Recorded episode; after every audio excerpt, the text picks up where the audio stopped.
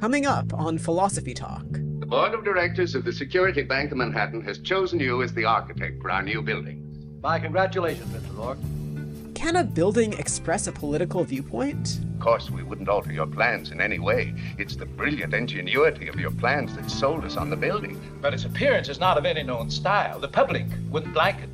If you build your own home on your own plot of land, what's political about that? Now there's a touch of the new and a touch of the old, so it's sure to please everybody. The middle of the road. Why take chances when you can stay in the middle? How can we separate a building's aesthetics from its politics? A building has integrity, just like a man, and just as seldom. Can architecture be political? Architecture structures the way in which we live. Our guest is Vladimir Kulić from Iowa State University. Coming up on Philosophy Talk. Thanks for downloading this episode of Philosophy Talk. Stay up to date with the program and get our monthly newsletter by texting the word philosophy to 22828. That's 22828. And to get our weekly podcast, become a partner at our community of thinkers. Thank you for listening. And thank you for thinking.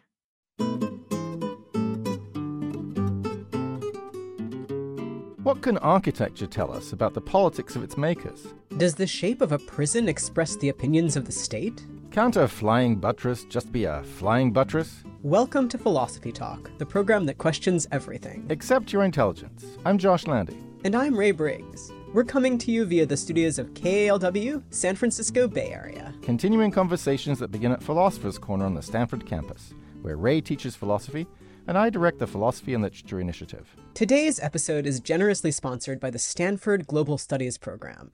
And we're asking can architecture be political? Of course, it can be political. It's always political. Think about all those monuments to fallen soldiers, or city hall buildings, or public housing. Politics is everywhere. Okay, it's sometimes political. But isn't it sometimes just, you know, pretty buildings? I don't know. Th- those pretty buildings didn't just pop out of the ground. Somebody built them. A- and so they express that person's values. Yeah, sure, they express values, but why do those values have to be political? Maybe it's a Frank Lloyd Wright and it's communicating to us about the beauty of nature.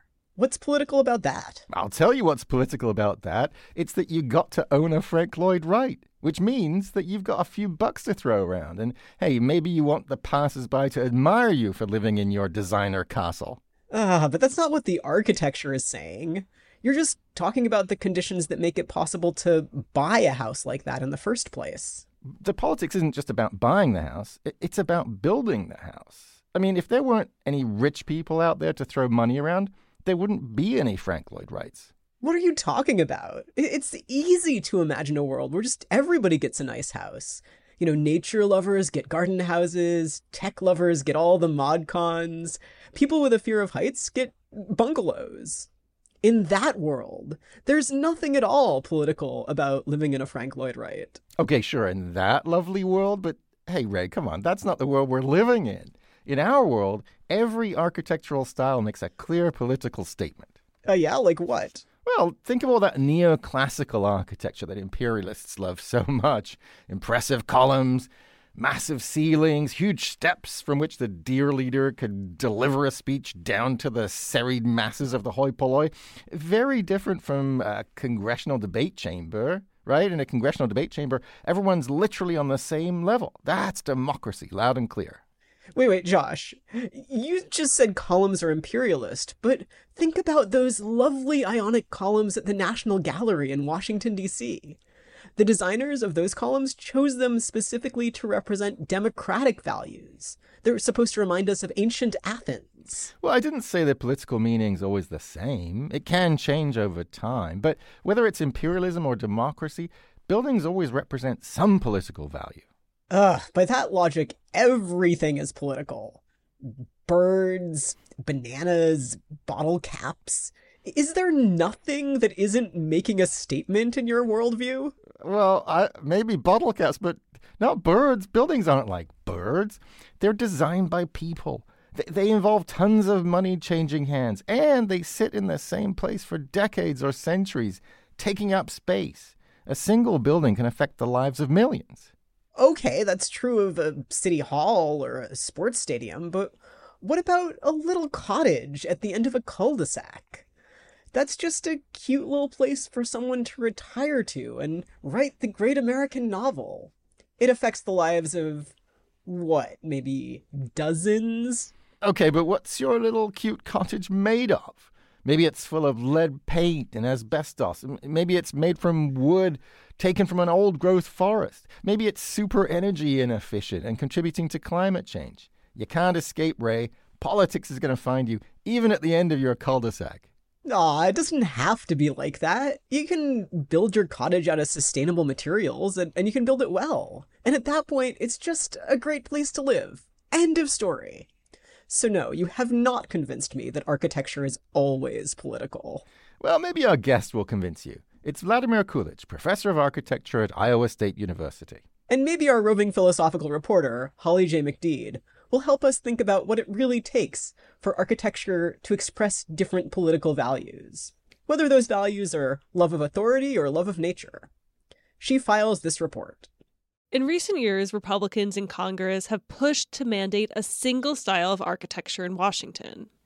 High atop the Acropolis in Athens, Greece, stands one of the most magnificent and most aesthetically pleasing structures in the world the Parthenon under a proposal called the Beautifying Federal Civic Architecture Act. Architects who designed federal buildings would be asked to use principles from Greek and Roman antiquity. The design, the spacing of each stone is so perfect that it inspires just to look at. The proportions are so exact. For a large building, it is an amazing thing. And it lifts the spirit upward. In 2020, former President Donald Trump also drafted an executive order titled Making Federal Buildings Beautiful Again. He's not alone in his fondness for Greek and Roman architecture. The alt right corners of the internet are all about seeing Spartan culture as the hallmark of Western civilization. I think, you know, when you get nostalgia, you start to get political ideologies in disguise. Hadas Steiner is a professor of architectural history and theory at SUNY Buffalo. She often asks her students whether they think architecture is political, and their responses tend to change with the times.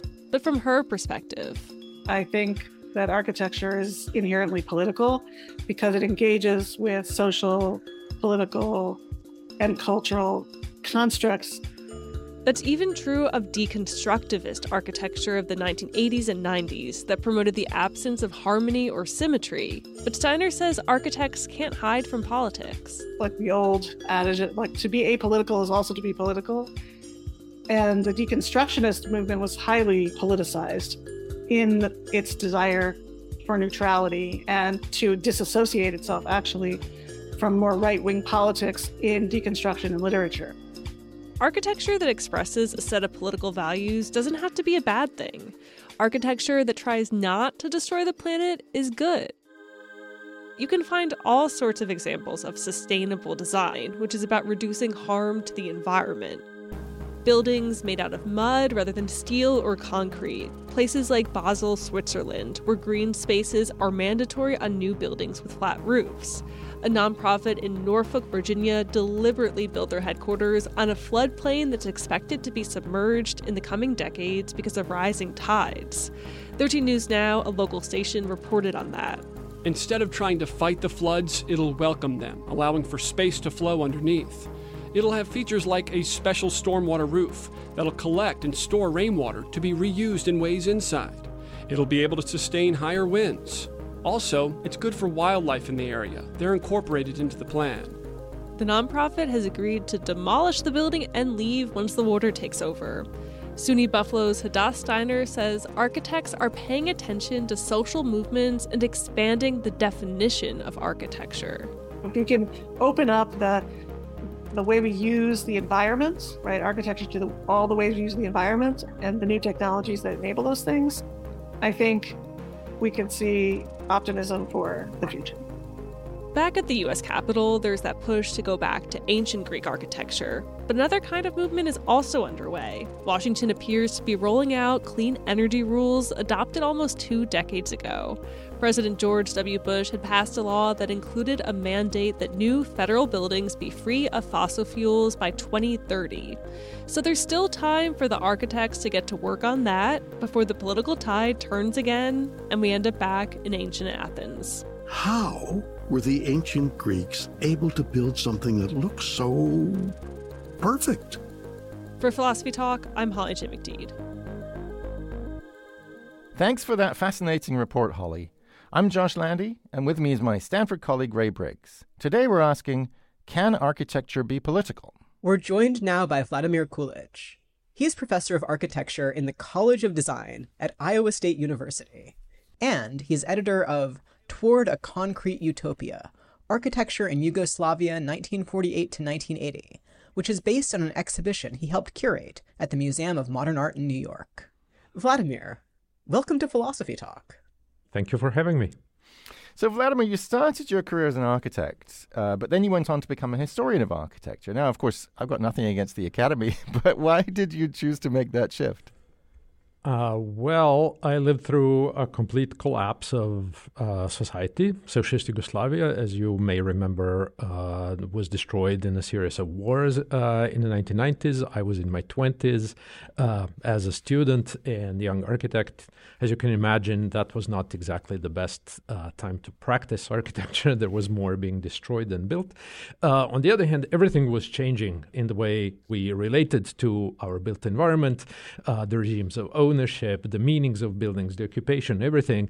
Uh, and that uh, became something that drew me to study and, in a way, to uh, explain my own past, having grown up in a country that disappeared at the time. So, Vladimir, uh, one of the things you've written about a lot in your career as a historian is socialist architecture.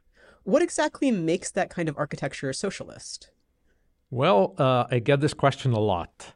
I would say that the only thing that's a distinguishing factor in uh, relation to uh, socialist architecture is the regime of ownership, that it does not belong to a larger capitalist environment of private uh, ownership of uh, land, uh, where architecture is considered primarily as real estate, but as uh, especially in terms of housing, as a right, as a social good. Everything else is completely negotiable. Architectural styles, forms, materials, technologies, I can always throw at you the counter example if you uh, want to get into an argument.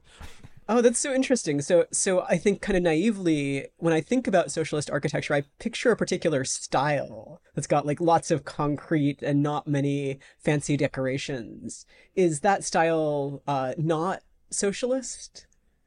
It's not uniquely socialist. Uh, you had the same style, which actually originated in post war France and Britain, uh, being applied all over the world, including in this country. Uh, and if you look at the former socialist world, uh, there are all kinds of other styles in parallel or uh, prior or after that. The modernist avant garde of the early 1920s uh, was something quite different as it originated in the Soviet Union, only to be replaced by Stalinist socialist realism, this very kind of pompous, uh, historicist, classical uh, style. Then we move uh, towards this for the lack of better term, uh, brutalism of the 60s and the 70s. And then in the 1970s and 80s, we see a complete shift towards something that in some ways is very much akin w- to what was happening in this country. So, no, there's not, not a single style at all. On the contrary. So, this is something that interests me and confuses me a little bit, which is that on the one hand, there's no particular style that goes along with socialism. And right, so socialist architecture can look like a lot of different things, and a lot of you know a given architectural style, for example, those neoclassical buildings can go along with different ideologies. But on the other hand, it seems like some things, some architectural features are really suited to certain movements. For example, the, the huge staircase that the dear leader looks down uh, from uh, onto the adoring public. That seems really well suited to a certain kind of authoritarianism. And as Churchill was saying about the Houses of Parliament, the structure of a debate chamber seems pretty well suited to democracy. Do you believe in that at all? Do you believe there are some architectural features that are very well suited to some ideologies? Mm, not really. uh, I think they the the way in which we use architecture uh, can vary greatly. Uh, yes, authoritarianism might prefer forms that uh, highlight hierarchy, that highlight uh, distance. On the other hand, just look at the uh, Capitol Hill, right, and the enormous stairs on Capitol Hill that are associated with a building that's supposed to represent democracy. So, as as I said, I will always find a counter example. to to uh, uh, go against your your uh, argument. You're listening to Philosophy Talk. Today we're thinking about the political nature of architecture with Vladimir Kulić from Iowa State University. Do you ever wish that your city were designed to serve people better? When you go sightseeing, do you think about the politics of historic buildings?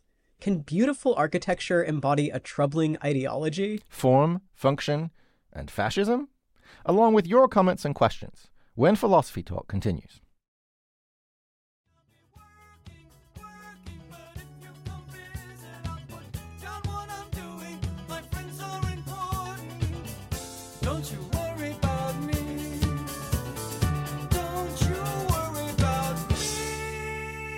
Could buildings make life easier for everyone?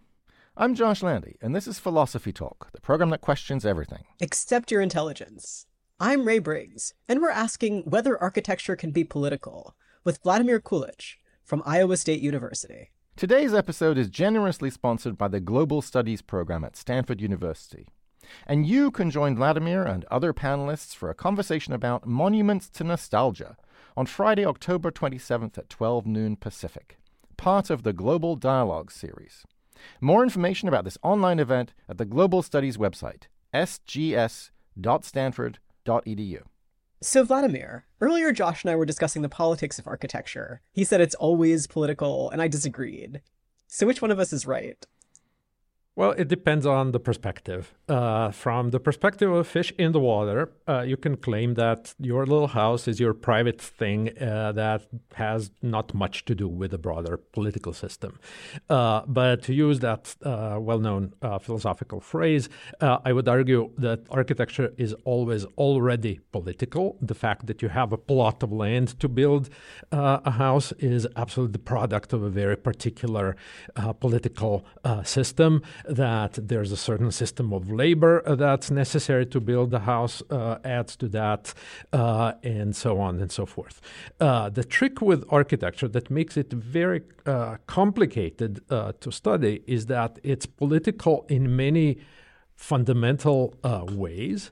Uh, we uh, usually think about the representational qualities of architecture, uh, that uh, architectural styles and forms, uh, etc., are meant to send certain political messages at us, right? Think about all of the institutions, monuments, and so on. But there are other really important ways in which architecture acts politically.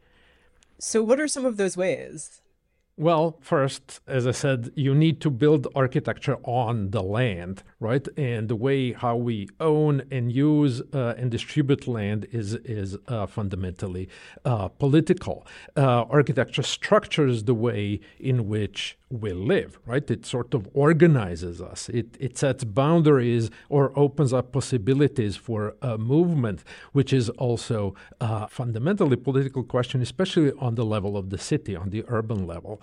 Uh, and then also, architecture is a deeply material practice that depends on certain regimes of uh, labor, right, and is embedded much more so than any kind of other field of culture production in uh, the world of economy.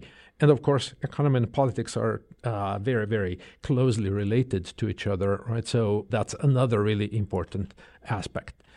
So, I wonder if we could divide uh, types of architecture into sort of three categories, where, where one is real overt, overtly political stuff, right? The kind of architecture that's basically only political and is clearly stating something like a monument, for example, or or a war memorial, or a pyramid, or something like that.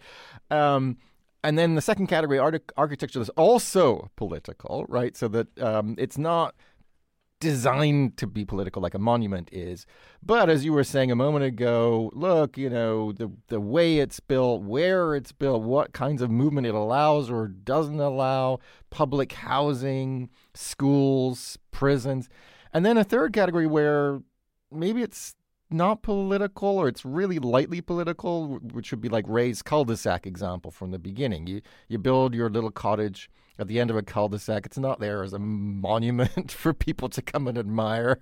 Um, so does that seem like a, a good division of things, you know, going from things that are really in your face, this is the ideology of the state, this is what we want to believe, all the way down to, well, yeah, it matters that there's private ownership of land and it matters that there are people who are paid to build it and so on. But it's not as directly in your face political as the as the monuments. Mm, that's a, I would say that's a good attempt. uh, but again, right, the counterexamples are always uh, the ones that spoil uh, the story. Here's a counterexample directly from my own uh, experience and my own research. This is something that I, I have I have uh, written about. The one thing that, in terms of uh, architecture production, has attracted worldwide attention from my part of the world, from Eastern Europe, but especially from the former Yugoslavia, are the monuments to World War uh, II which also conflated uh, the commemoration of socialist revolution and so on and so forth. Uh, this is making the rounds, has been making the rounds uh, in the social media, in various uh, photographic monographs, and, and, so on for more than than a decade, well over uh, a decade. And usually, the theoretical explanation, the interpretation attached to uh, these images of these buildings is precisely your first category. That these are the ultimate political political monuments that buttressed uh, the regime and that are now empty uh, uh, forms that mean nothing because uh, that political regime has disappeared. Maybe to some degree that is uh, true. On the other hand, these monuments are commemorate huge numbers of actual deceased people, and to a lot of people, uh, these monuments are really uh, important in their personal lives because their uh, family members, their friends, etc., uh, uh, would have been commemorated by them. In- these include even uh, monuments to uh, concentration camps. So these things are always very closely intertwined. It's very, very difficult to to uh, separate them. So I don't think that this sort of uh, attempt to uh, define degree of political engagement in architecture always works. I really like that point, and I have I have a counterexample from uh, another direction, which is I, I grew up in the suburbs, and the suburbs are kind of easily drivable to the city, but you can't get public transportation where I grew hmm. up very easily. Uh, there are all these like very similar houses that are designed for nuclear families. And so people think of that as not political, but those both seem like really politically loaded choices that are kind of traced back to things like the invention of the automobile and Henry Ford trying to sell a bunch of automobiles. So I, I would argue that uh, the differences go the other way too. Absolutely. And, you know, if we push further in that uh, direction, uh, the emergence of American suburbia was, first of all, enabled by this, as you mentioned, uh, Henry Ford, by the American industry pushing the state towards the creation of the uh, highway uh, system. And then the much darker side to it is that the suburbia, as they were originally conceived in the 1950s, uh, late 40s, and, and, the 50s, were also very exclusionary and more specifically on the racial basis. So this is a fundamentally uh, political aspect of that seemingly innocuous, neutral type of architecture, which is anything but political. Okay, but come on, Vladimir. Earlier you were saying that there's no particular one to one relationship between an architectural style and an ideology. Are, aren't you saying something a little bit different right now?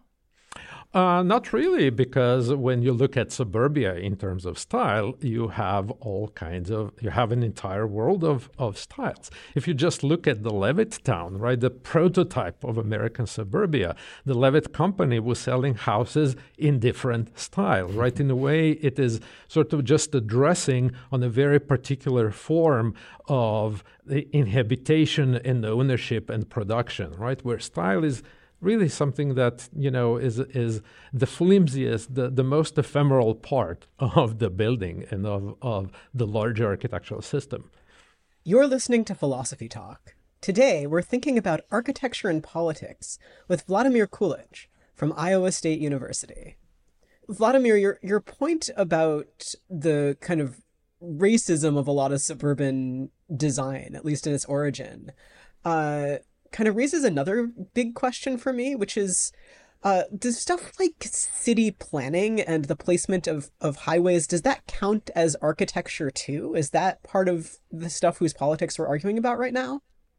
That's a great question. You know, uh, you brought up uh, at the beginning of our conversation the issue of architecture's utopian potential, right? This is my now interpretation of what you said uh, earlier that architecture has the potential to change the world. And it was for a long time uh, sort of a structuring uh, uh, motivation for a lot of what we now call modern architecture that emerged at the turn of the 20th uh, century. Architecture is really a, a, a tool for creating a better uh, world. Uh, the failure of that of those attempts, right? The utopian aspirations of architecture have been condemned for the past uh, 50 years. However, is not uh, necessarily just a product of, of architecture, but also of its specific application in different uh, political uh, systems. Yeah, I mean that makes sense to me, and I, am I'm, I'm certainly convinced by you that um, uh, first of all that some architecture that was designed with maybe good intentions didn't live up to those intentions, but also that much architecture wasn't designed with good intentions, or perhaps wasn't designed with enough thought at all. And some of the things I think about in this context are, for example, high-rise buildings for, for full of low-income apartments, like the Grenfell Tower in London. A case in you know, my home country, I think about quite a lot, where there was a big fire and 72 people died. And you know, it seems like in a case like that um, the quality of the architecture itself, the quality of the building materials, that's sending a pretty strong signal about the values of the society, of what you know, where people, where the state is choosing to invest its resources. Does that seem like a good example to you, Vladimir? Uh, Absolutely. Grenfell Tower is a really kind of notorious case, but the question is uh, who, uh, where do we assign the blame, right? Because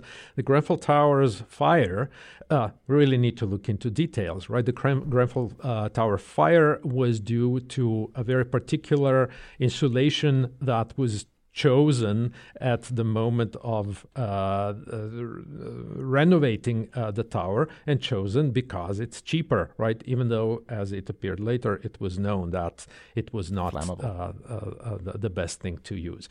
here's another example that goes in line with this kind of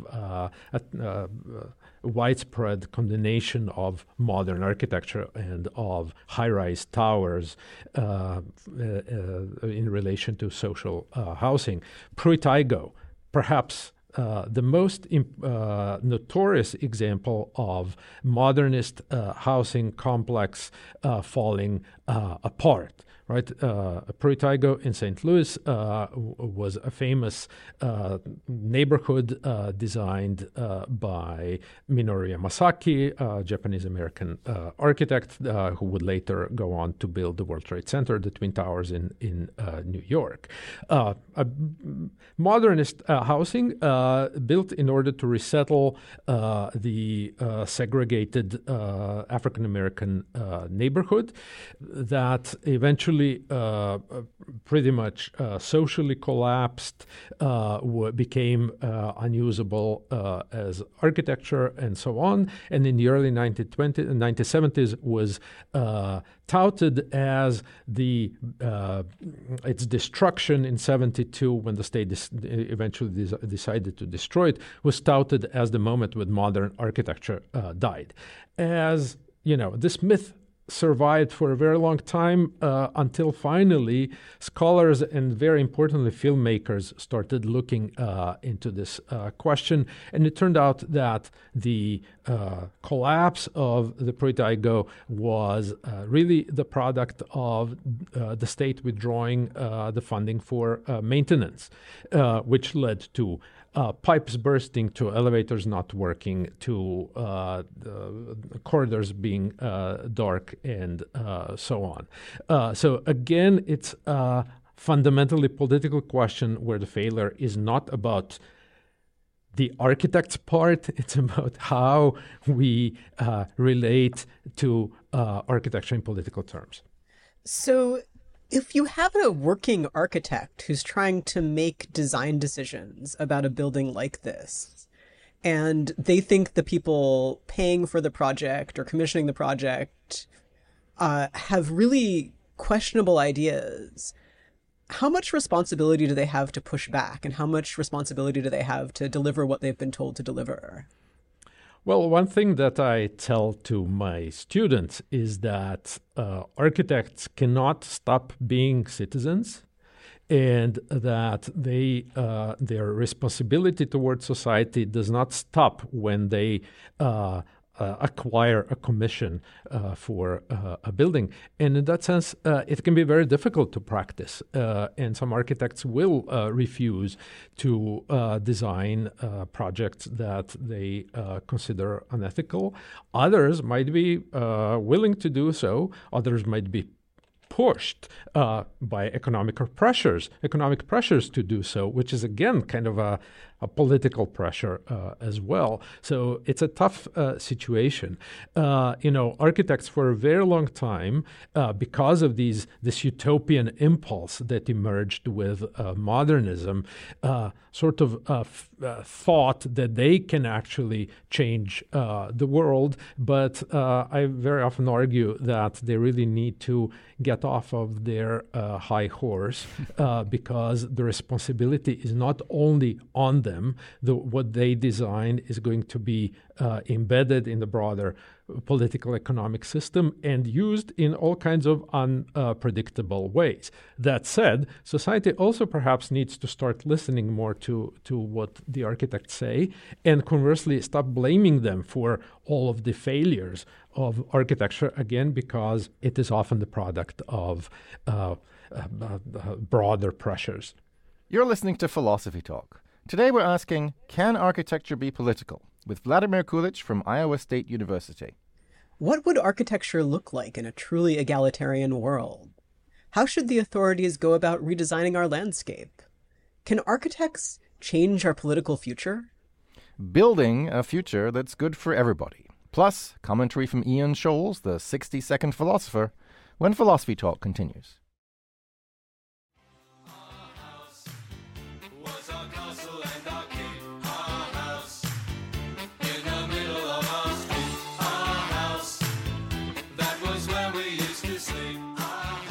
If it's your house in the middle of your street, is there anything political about it? I'm Josh Landy, and this is Philosophy Talk, the program that questions everything. Except your intelligence. I'm Ray Briggs. Our guest is Vladimir Kulić from Iowa State University, and we're thinking about architecture and politics. Today's episode is generously sponsored by the Stanford Global Studies Program. So, Vladimir, there's a thing we like to do every so often on this show, and that's make our guest the czar of something or other. So, today, with the powers vested in us by KLW uh, Public Radio, we're going to make you czar of architectural design. What's the first thing you're going to change as czar to help bring about a better future? Ooh. The, that's a tough question because I'm not sure uh, w- what the czar uh, uh, czar's powers are. um, you know, uh, the, uh, as I've been trying to sort of uh, uh, argue throughout this conversation, architecture is so deeply embedded in the broader uh, cultural economic uh, system that to really fundamentally change uh, the way we inhabit the world would uh, require the changes that go far beyond uh, just the question of architectural design. That said, you know, if we just consider the current political uh, and economic uh, system, uh, there are some little changes that we could perhaps try to uh, enforce, starting with perhaps not making architecture hostile, which is often the case, right? We often see this in, in public space where there are little spikes uh, on uh, horizontal surfaces or uh, hand uh, armrests on uh, benches to prevent people from uh, sleeping on them. I would say uh, we could sort of extrapolate this uh, on a larger scale and make cities more permeable, less enclosed, uh, less hostile to to uh, outsiders, uh, and so on. And uh, one thing that really would greatly change the situation in this country would be amping up significantly the investment in public housing. That all sounds uh, really great, Vladimir. Uh, I'm wondering do architects have the power to make these changes? And if not, who does have the power to make them? Well, I would say that architects, first of all, need to embrace uh, the fact that they are that they are at the same time uh, citizens, and that they need to work on both fronts of designing better buildings, but also creating conditions for the design of better uh, buildings. So, in some ways, uh, architects themselves need to get more politically uh, engaged. Here's a, a, a, current example something that every architecture schools, school in the United States and probably in most of the world uh, teaches now and uh, is at the center, really, of our pedagogical efforts is the question of our relationship towards the environment, how we use the resources, how we uh, uh, create buildings that are going to help us deal with the climate change and and uh, so on. This is something where the uh, entire profession is. Uh, putting a lot of uh, efforts. Uh, on the other hand, the way in which this question is is understood is often technolo- uh, reduced to the technological uh, dimension. And the question, as we know, is uh, ultimately fundamentally uh, political. So rather than architects just focusing on inventing new design techniques and technologies to make buildings more more sustainable, I would argue that they also really need to get more political about uh, pushing uh, the system towards creating better conditions for producing a more sustainable built environment. So, if I'm just one person trying to like fight with my employer, I'm probably not going to get very far. So, if you've got one architect who says, I refuse to design hostile benches, the employer might just fire you and hire somebody else to do it. So, it seems like some kind of collective bargaining will be really helpful. Are there efforts underway among architects to, to band together and kind of uh, agree on on methods for for making the world better? Well, yes, and on multiple fronts. And in a way, you suggested the form of unionizing, right? Yeah. And this is something that in the uh, past decade or so has become uh, a, a burn, one of the burning topics in the architectural profession, where it has started dawning on, on, on architects that they are uh, workers too. Uh, we have seen this kind of fundamental shift over the uh, past couple of centuries, where uh, from kind of the figure of the gentleman architect who uh, is already independently wealthy and practices architecture as a as a hobby, uh, towards increasing uh, professionalization uh, and the decreasing sort of uh, uh, social and cultural status of, of architects, where now most of, of, of people are employed in large offices and are really workers, laborers, and this sort of class consciousness consciousness uh, is uh, something that uh, in a way, is developing among architects. On the other hand, uh, the architects in this country, at least, do have an organization, the American Institute of Architects, that uh, has been pushing for uh, changes, both in terms of the status of of uh, the architecture profession, for uh, greater inclusivity of the profession, as well as a better relationship towards the environment and in which in which uh, we build. These efforts sometimes falter, but there is kind of a growing uh, sense within the profession, I would say that it needs to become more uh, uh, politically conscious and active.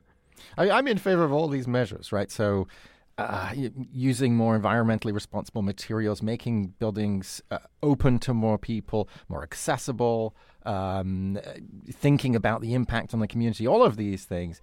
But I have to say, you know, part of my uh, you know hopeful vision of the future includes there being apolitical architecture. There, there being spaces for architecture that isn't really about ideology and and really is just there to be beautiful. You know, like th- to think about the autonomy of art. And what and, and I say this not just you know as a namby-pamby professor of literature, uh, but also also for political reasons. Because you think about what uh, Theodor Adorno uh, the, the Frankfurt School philosopher said about art generally. He said, look, it's basically the, the one tiny island in the sea of capitalism that's kind of holding out against all of the purposefulness, all of you know, capitalism's drive to make everything useful, right, and uh, and sort of economically uh, advantageous, and and it reminds us what freedom could be like. So so I I'm with Adorno in thinking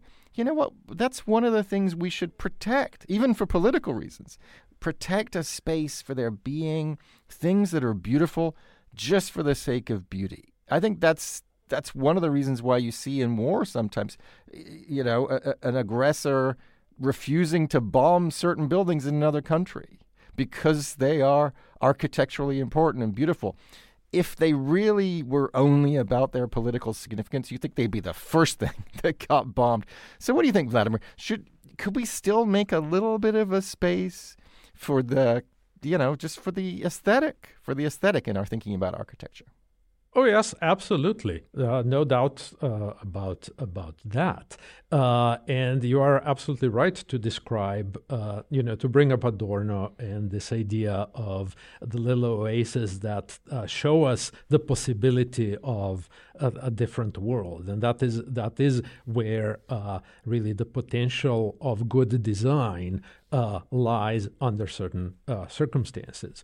on the other hand, Uh, you know, if we uh, uh, keep our eyes on these small prizes right? The question is, do we let everything else be taken over by uh, the instrumental rationality of capitalism that that uh, uh, kind of minimizes these little uh, these little oases. And the question is also who has access to these little oases of of uh, beauty. That's that's another. Uh, important aspect that's fundamentally political too. So, in in the topic of who has access, we haven't really talked about disability access for architecture yet. Um, in the US, we have the Americans with Disabilities Act kind of revolutionizing how stuff gets built. You know, it's not perfect, but it's it's uh, I think affected things like curb cuts and elevators and hallway sizes. What do you think is is the best direction forward for making sure like all kinds of bodies can access spaces? Well, here's another fundamentally political question, too, right? Uh, I'm not a specialist on this question, and I'm a bit uh, anxious to get into this discussion because I have very good friends. My very good friend Wanda Liebermann, Liebermann uh, in Oklahoma is a is the specialist on this topic. Uh, have really uh, worked on uh, uh, this for a long time and have studied it very very carefully. ADA, of course, is now one of the requirements in architecture education and in practice uh, as as well. But it can also be uh, criticized for all kinds of ways in which it uh, in itself excludes some bodies that that were not that were not considered uh, in it. So this is absolutely a developing uh, discourse and a developing consideration in uh, in the architectural uh, profession. And I imagine that we will be seeing uh, even more uh, discussions in the uh, coming years. I hope that's true. And, uh, you know, of course, we've got so many questions in front of us. There's so these burning questions in relation to architecture and politics. For example, Confederate monuments. What do we do with those? Um, names on buildings. Do you have any thoughts about the sort of the, the very burning uh, questions of the day around uh, issues like that? Well, you know, these are fundamentally political questions that are uh, for everyone, not just uh, for me as an architectural historian, because uh, they uh, really concern our status as uh, citizens. Uh, and these are the questions where these cracks emerge that really gives us the view uh, into uh, how architecture is political in the most uh, obvious uh, way. So uh, I'm glad that you brought them up because I think, in a way, they are really making my point about how architecture is uh, always political. Vladimir, this conversation has been both useful and beautiful, just like a good building. I want to thank you so much for joining us today. Thank you for having me. It was a pleasure. Our guest has been Vladimir Kulić, professor of architecture in the College of Design at Iowa State University and editor of Toward a Concrete Utopia Architecture in Yugoslavia, 1948 to 1980, an exhibition he also helped curate at the Museum of Modern Art. So, Ray, what are you thinking now? I'm thinking that when I walk down the street today, I'm just going to look at all the buildings and I'm going to think about how they got there and how they affect people's lives and maybe how I might design them better if I were in charge of them. I agree. I had exactly the same thought thinking about this stuff that it uh, it sort of opens up the built environment to us in a totally different and really important way. Um, so, wow, what a great guest. We're going to put links to everything we've mentioned today on our website, philosophytalk.org, where you can also become a subscriber and gain access to our library of more than 500 episodes. And on Friday, October 27th at 12 p.m., you can join the Stanford Global Studies program for an online event in their Global Dialogues series, Monuments to Nostalgia. This event will feature today's guest, Vladimir Kulić. More information at the Stanford Global Studies website, sgs.stanford.edu. Now, a monument to speed, if ever there was one, it's Ian Shoales, the 60 second philosopher. Ian Shoales, a metaphor I've seen a lot. Inside politics is like learning what goes into a hot dog. It's not pretty. And yet we eat hot dogs and argue about whether it's okay to put ketchup on one. And suddenly it's not just politics, it's politics with mustard or get out. Architecture, like other arts, is not immune from this, especially if you get a building named after you when you retire from the Senate. A building also represents the city where the building occurs, so it's partisan in that sense. The Empire State Building comes to mind. I suppose it could be rebranded and the Yankees could be sold to Atlanta. The cold heart of prosperity is displayed either way. Wrigley Field still stands, but other stadiums come and go. Both Raiders and A's wanted a new stadium in Oakland, though the one they had seemed fine to me. I mean, Rome still has the same Colosseum. It's been a few thousand years. What did the gladiators want, you know? Anybody ask them? Apropos, why don't Oakland fans keep the stadium and form their own pickup teams from the hood? I mean, really? Do you want an Oakland team or a bunch of faint hearted dopes just there for the money? They all went to Vegas anyway. A city full of secular cathedrals, none of which has a team, just slot machines. Don't even take coins anymore. Slot machines used to be little cathedrals where quarters live, not anymore. You're playing with Bitcoin, I think. if you win, you're paid in NFTs, I think. So, casinos have an implicit political statement about how capitalism works in the end times. Soviet Russia and early 20th century West were famous for ugly buildings made out of concrete housing intellectuals, factories, bureaucrats, and political prisoners. Later, America tried to go the one better by applying the so called liberal values to architecture and creating high rise forests of substandard housing for poor people of color. Of course, some were grateful for a roof over their heads, even though the elevator was broken and they lived on the 12th floor. Christians have traditionally built huge churches, many with flying buttresses. Otherwise, the weight of the ceiling would make the cathedral collapse. Now we have mega churches, which are carved out Walmarts wired for sound and video, I think. Soviets also replaced churches with buildings of their own design so people could get married without the religion part, which just gets in the way of the new world we're all building together, unless you're in prison, which of course is a panopticon to save on surveillance cameras. Well, that won't catch on here. We like our true crime shows too much, which couldn't even exist without massive surveillance footage. The West is big on prisons too, but not so much on skyscrapers anymore. We leave that to the Arabs, who think that Dubai might become a tourist destination. 110 degrees last week. Bring the kids. The West focuses now on stadia. Every town worth its salt has one. Until the earth catches fire, we'll probably keep building stadia. Big churches are like, hey, God, look what we made. Stadia are more like, hey, other cities, look what we made. We have a volleyball franchise. Elsewhere, we downsize, we monetize our cars, our homes, we have buildings that are or look like shipping containers, where you can buy curated, locally grown sandwiches from youth with sketchy beards. Also, not to beat this dead horse, but if your town has a basketball franchise, what do you do when the team wants a new stadium in this downsized world, so they just move to Vegas, where stadia grow where grass does not? Well, the heat will do them in soon enough. In the meantime, what do you do with your white elephant? The circus is dead. Rock concerts are dying. Monster trucks, I guess. Beauty pageants, prison camps. Yeah, take a page from Pinochet. Trump might be president again. Trump Tower is kind of sad, really. No place for an auto de fe. We might be heading back to those days in a secular kind of way, of course. Whatever Trump doesn't want to look at right now, put him in the stadium. Poke him with sharp sticks. Charge money. Pay per view. Sell souvenirs. Every town will have one. Just a way to make money until the teams come crawling back. Or maybe you could start a pickleball franchise. Whatever the hell that is. I gotta go.